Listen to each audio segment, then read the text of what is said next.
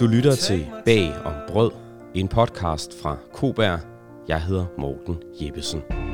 Don't see the finish line. Hvornår har du sidst spist brød?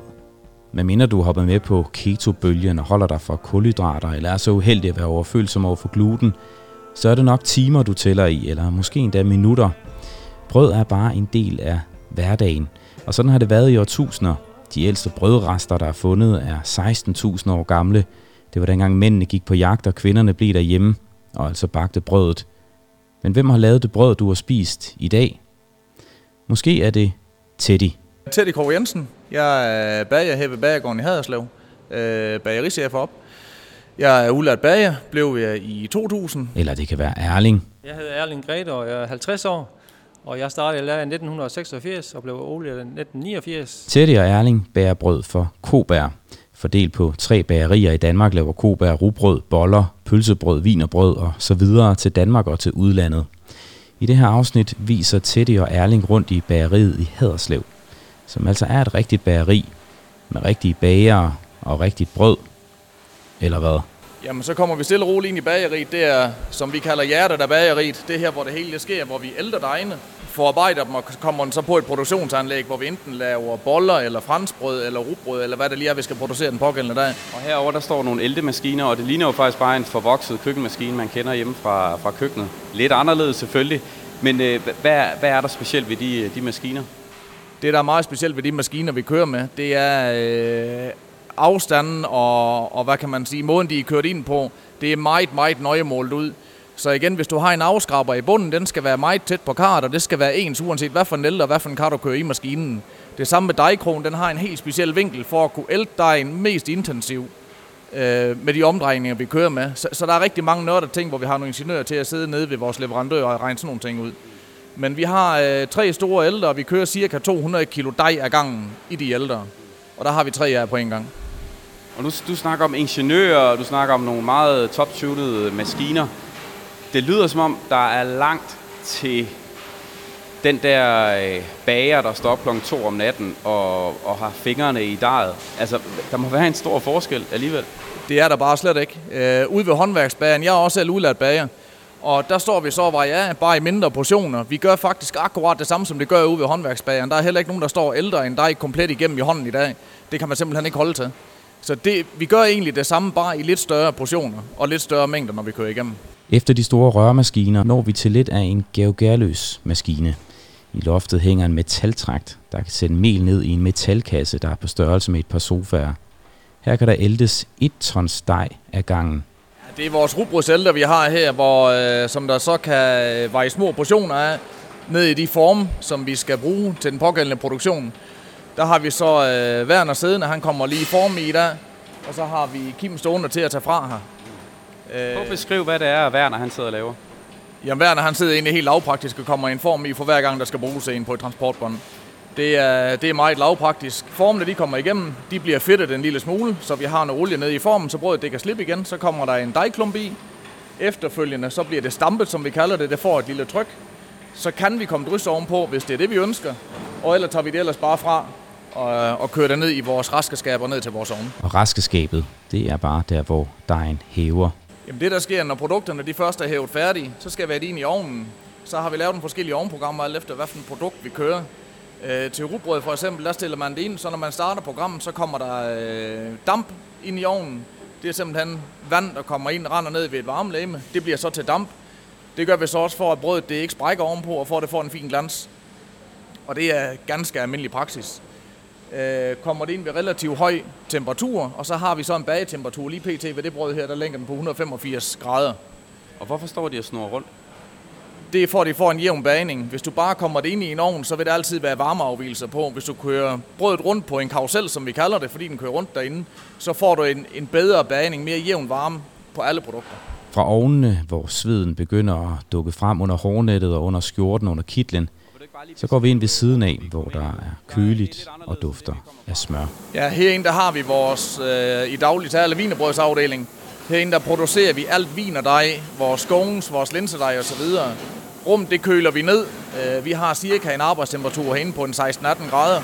Og det gør vi simpelthen for, at produkterne de ikke hæver for hurtigt. Hvis de hæver for hurtigt, så, så dur det ikke i resten af processen. Dem skal vi gerne holde ned i køle, sådan så de er svale. Lige til venstre for os, hvor vi står, der står en, øh, en vogn, hvor der ligger fem deje på nu, som er nogle, det ligner egentlig due, der er foldet, eller nogle laner. Men det er, man kan godt se, det, det er dej, der ligger og foldet en masse gange. Hvad, hvad kan du sige om den dej? Jamen det her det er en ganske almindelig øh, lamineret vinerdej, som vi kører med til vores Københavnerbirkes. Den har x antal rullelag, så kører man de, de bliver kølet ned, inden vi begynder at rulle dem ned på vores rullebord. Når Claus han så har rullet dem ned på rullebordet i x antal millimeter, som vi ønsker til det her produkt, så kommer de videre over på vores, hvad kan vi sige, fabrikationsanlæg, som der så laver resten af arbejdet for os øh, i forhold til Københavnerbirkes. Det er i bund og grund, ligesom vi sagde tidligere også, øh, det er ligesom du gør ude i et håndværksbageri. Vi har så en maskine til at hjælpe os, i og med at vi skal have mange produkter igennem i timen. Ja, for den der øh, foldede dej, der bliver foldet en masse gange, og der er koldt smør indeni omkring dejen. Det er jo bare sådan, man gør. Det er sådan, man gør. Det er helt lavpraktisk, ligesom jeg har lært dengang, da jeg var ude i håndværksbageriet. Prøv at tage det fra den anden af. Så først så tager vi det dej, som Claus han lige har rullet ud over på rullebordet. Kommer han over på anlægget, den tykkelse, det skal være, ligger på en kæmpe rulle. Så kommer det igennem en kalibreringsvalse først. Det vil sige, at vi tilpasser lige det sidste i højden, så den også passer vægtmæssigt. Kommer det igennem et skærehjul. Lige nu der kører vi med øh, tre baner på. Når det kommer igennem skærehjul, så får det et lille dryp vand i den ene side. Fordi når vi så skal lugte efterfølgende, så hænger den sammen dejen. Når der har fået et lille dryp vand, så får det remons ind i. Sprøjter vi ud i en mængde, når dejtæppet det kører. Så kommer vi det hen i, ja, vi kalder det ploven i daglig tale. Det er simpelthen, hvor, hvor, vi, hvor vi lukker produktet, og så vi vender det om bagefter.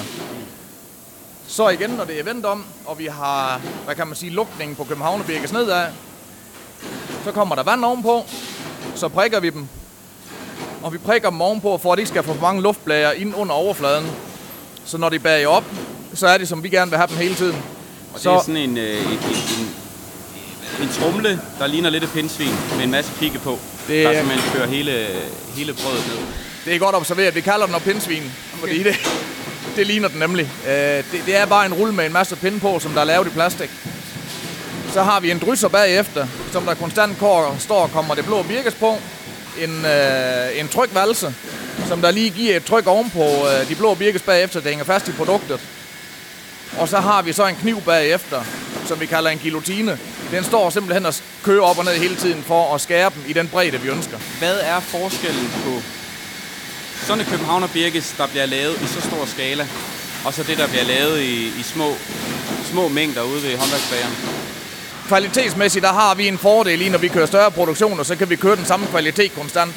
Uden ved håndværksbageren, der er der jo mange ting, der kan spille ind i forhold til temperatur, om det er sommer og vinter osv. Om øh, han har fået en god eller en dårlig mail. Når vi kører de store pro- produktioner her, jamen så har vi en mere flydende produktion. Vi tilretter løbende, og når vi kører de store produktioner, så har vi mere ensartet kvalitet. Okay. Så man vil øh, i en blindtest, tror du, du vil kunne smage forskel på jeres Københavner Birkes og, og en lavet et andet sted?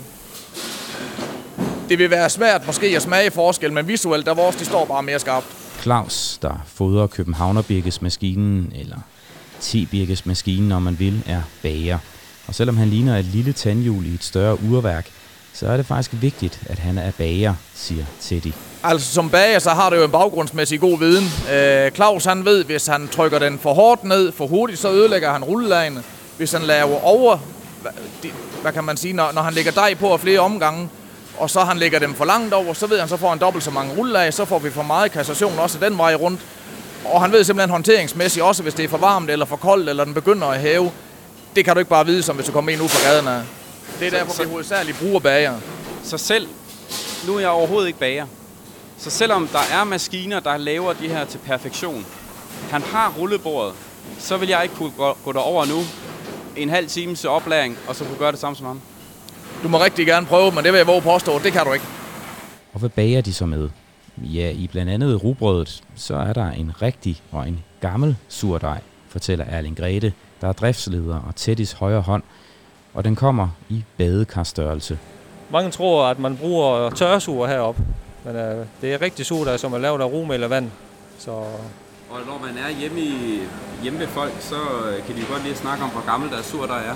ja, Kan du sige noget om, hvor gammel den her surdej er? øh, tænker, jeg kan ikke lige huske, hvornår den er startet, men den kan være mange, mange år, fordi man frisker en soda op hver dag. Så det, man har startet med for måske for 20 år siden, det kan stadigvæk godt være her i, men på grund af, at man laver en ny soda hver dag, så er det stadigvæk en del af den anden soda i.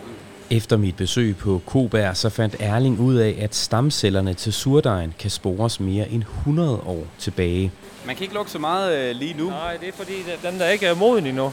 Vi, vi, den her soda skal vi først bruge om 5-6 timer, og det er der, den skal være klar. Så derfor, den står her, og man, ikke, man kan ikke sige have, men øh, arbejder stille og roligt. Efter en tur i bageriet trækker jeg Teddy og Erling ind på et lager, hvor vi er omgivet af mel og korn. Der er spæltmel, kerneblandinger, fuldkornsmel og meget andet fordelt på reolerne. Uden for bygningen står de store siloer, hvor blandt andet ru- og hvedemelen er, det der bliver brugt mest af. Og hovedparten af melet kommer altid fra Danmark. Men selv omgivet af tonsvis af mel, er det en lille, halvfyldt pose, der er det eneste, man kan dufte. En pose med teksten Helt kardemomme. Erling Grete har været bager siden 1986, hvor han gik i lære, og siden dengang har vækkeuret været sat til umenneskelig, og hjernen har brugt meget af sin vågne tid på at tænke på brød og kage. Inden jeg startede ved Koba, der var jeg ved et lille bageri i Had- i Haderslev, og der synes jeg, at vi havde mange maskiner, og det har vi også heroppe. Så jeg havde indtryk af, at man bare skulle trykke på en knap, og så kom der dej ud en anden ende, men det passer overhovedet ikke. Man har stadigvæk fingrene i dejen heroppe. Jeg skal aldrig arbejde på Kobær. Sådan sagde Teddy Jensen til sig selv, da han valgte bagervejen sidst i 90'erne. Industribrød, discount uden sjæl, tænkte han om den sønderjyske brødgigant. Men der gik ikke lang tid fra Svendebrevet var skrevet under, til Teddy trådte ind i de store bagehaller i Bollerslev. I dag er han bagerichef på Bagergården i Haderslev, en af de tre bagerier, som Kobær driver.